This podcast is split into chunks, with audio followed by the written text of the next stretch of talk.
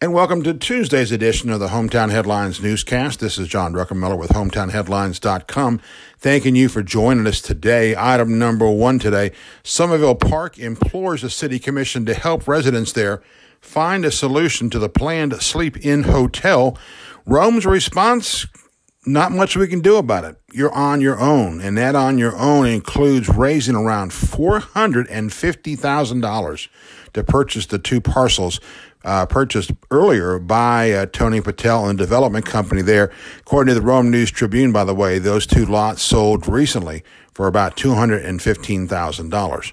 The state patrol says a Cartersville man and a Chattanooga woman both died in a single vehicle accident on US 411 near Alfred Road, just past Martin's Auto on Monday afternoon. We have the man's identity, do not have the woman's yet. We'll continue to work on that today.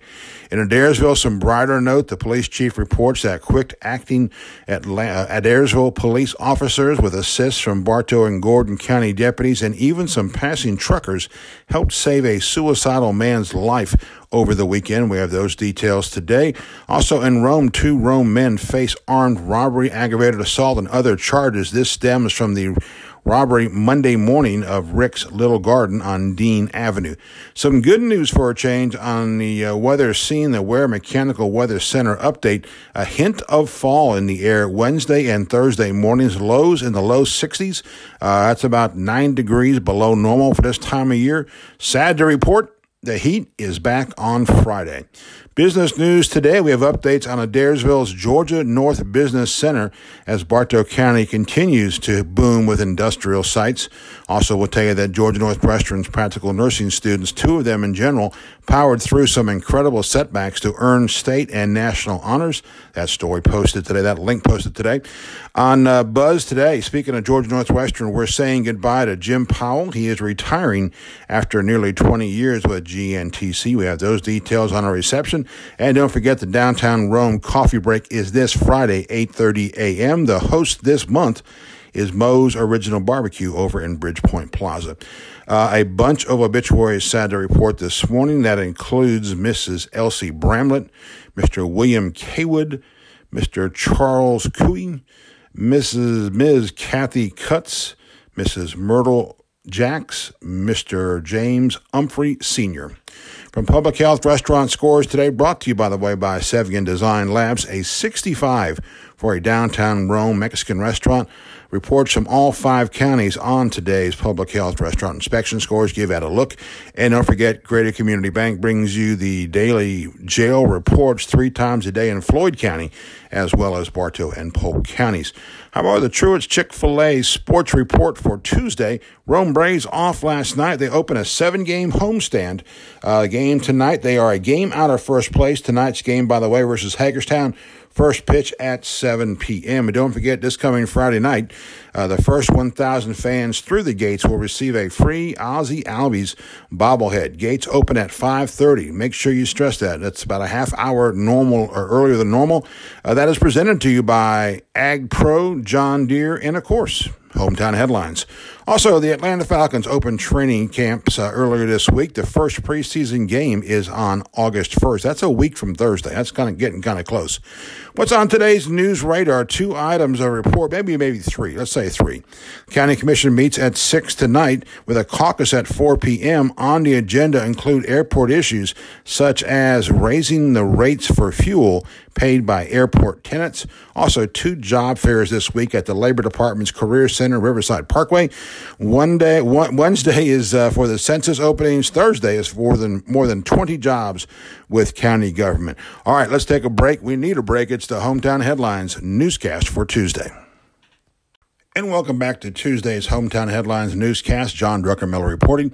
Time for our rant of the day. We're going to headline this one Surrendering is the Easy Option. One of our chief rants about the power play that plucked economic development from the Chamber of Commerce earlier this year wasn't the lack of planning and thought that went into the proposal. You, as a taxpayer, are paying about triple what you did for such services one year ago. Our concern was how no one fought it.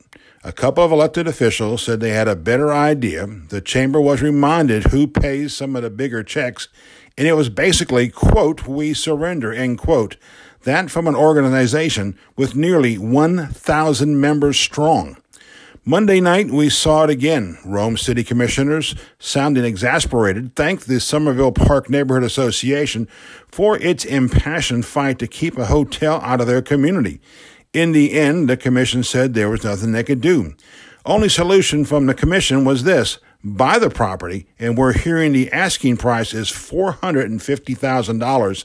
That, by the way, is twice what the Rome News reports the developer paid for that property uh, just a couple of months ago. The commission surrendered and passed out compliments to the neighbors as if they were participation trophies. They said the solution they'll need is going to require, quote, deep pockets, end quote. We say no, what they need is leadership. They need people who don't believe in the no win scenario. Mayor Bill Collins, in a very impassioned speech, told his fellow residents he lives in Somerville Park there is no magic wand to wave to undo some controversial zoning from years ago that, by the way, looks to be quite legitimate. Maybe all that magic in that wand was used to find up to $5 million for six indoor tennis courts in some voodoo economic budget move a few months back. Surely there's enough magic left to find the funds to assist homeowners in buying this site or maybe some of that unspent splost money for economic development that is being tattered for use to redevelop the fire shack behind the chamber across from the fire department and transform it into an office for this brand new economic development department. Well, maybe there's some money you can channel from that. Here's another idea. Put economic development on the site at Martha Berry and Charlton use that building there or a new one there, use those funds that you want to set aside for economic development, and in turn save the space behind that for either residential use, the house is still there, or if demo is required, why not transfer that into a neighborhood park as well? Work with the homeowners. They apparently do have uh, very low six figures, maybe pledged to help buy that facility. We bet the dollars are there and they would be less than the outhouse between the chamber and the fire station once redevelopment is done. It seems city government moved at warp speed when the library wanted to put that store downtown. You remember the lingerie there hanging in the window briefly on Tribune Street? Where's that energy today? That hustle, that effort? Where's all that in this case? We said yesterday the city was at a watershed moment with this decision. Our take is this they blew it again last night. The same as with downtown parking. You remember that controversy. The same with the economic development hijacking a few months back as well. All we can say is sad times. This is John Druckenmiller with Hometown Headlines. Thanking you for joining us today. Continuing updates all day long on our websites. We invite you to join that. Also, join our podcast interviews. We'll close out today with the familiar tune, Funky Druck provided by the maestro himself, Harry Musselwhite. Have a better day in Northwest Georgia.